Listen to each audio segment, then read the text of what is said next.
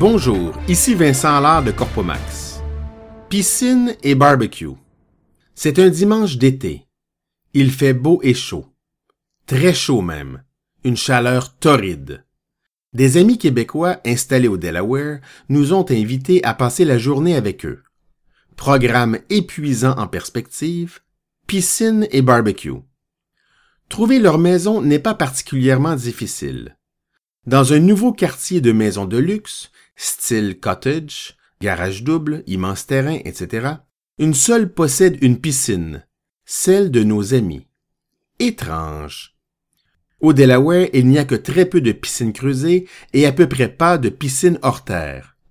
Je demande à un Américain la raison de cet état de choses. Il y a deux motifs principaux, me dit-il. Tout d'abord, la température. Ici, les gens considèrent qu'il fait trop froid pour utiliser une piscine. Trop froid? Je peux comprendre qu'ils aient froid pendant l'été. Nuit et jour, ils vivent dans un environnement démesurément climatisé. Mais dehors. La semaine, au retour du travail, les gens entrent leur voiture dans le garage et se dépêchent de quitter l'habitacle mobile pour pénétrer dans l'habitacle résidentiel, tous deux climatisés. La fin de semaine, ils ne sont à l'extérieur que 20 minutes, juste le temps requis pour couper leur gazon. Deuxième motif, les gens craignent que l'enfant d'un voisin ne se noie dans leur piscine. Ce motif est sans aucun doute le plus important. La crainte de poursuites judiciaires met un frein à tout désir d'avoir une source extérieure de rafraîchissement, à part le boyau d'arrosage. Ici, la vie d'un enfant a un prix que les tribunaux fixent à un niveau que vous ne pouvez même pas imaginer. Bien que les gens bénéficient d'une couverture d'assurance responsabilité, ils ne veulent courir aucun risque.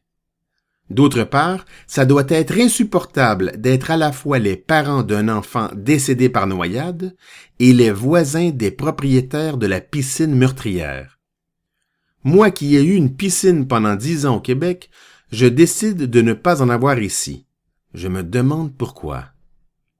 Après une bonne baignade et quelques bières canadiennes, l'heure du souper approche.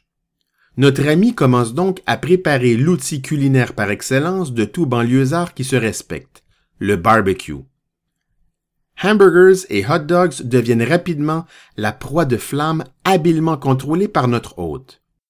Je remarque alors que ses voisins immédiats n'ont pas de barbecue sur leur galerie arrière. Notre ami m'informe de cette particularité. Ici, les gens gardent leur barbecue dans le garage. Lorsqu'ils veulent l'utiliser, ils le roulent jusqu'à l'entrée du garage, font cuire les aliments et ramènent le barbecue au fond du garage quand ils ont fini. Je suis étonné. Généralement, la cuisine est située dans la partie arrière de la maison avec accès direct à la galerie et aux meubles qui l'agrémentent. Il serait donc logique que le barbecue soit situé à proximité. Notre ami ignore toutefois pourquoi ses voisins agissent ainsi. Je suis intrigué. Remarquez que cela ne change pas le goût des 2 hamburgers que je déguste. Quelques semaines plus tard, je rencontre un serrurier et lui parle justement de cet étrange état de fait. Sa réponse est immédiate. Les gens ne veulent pas se faire voler leur barbecue. Imaginez mon choc.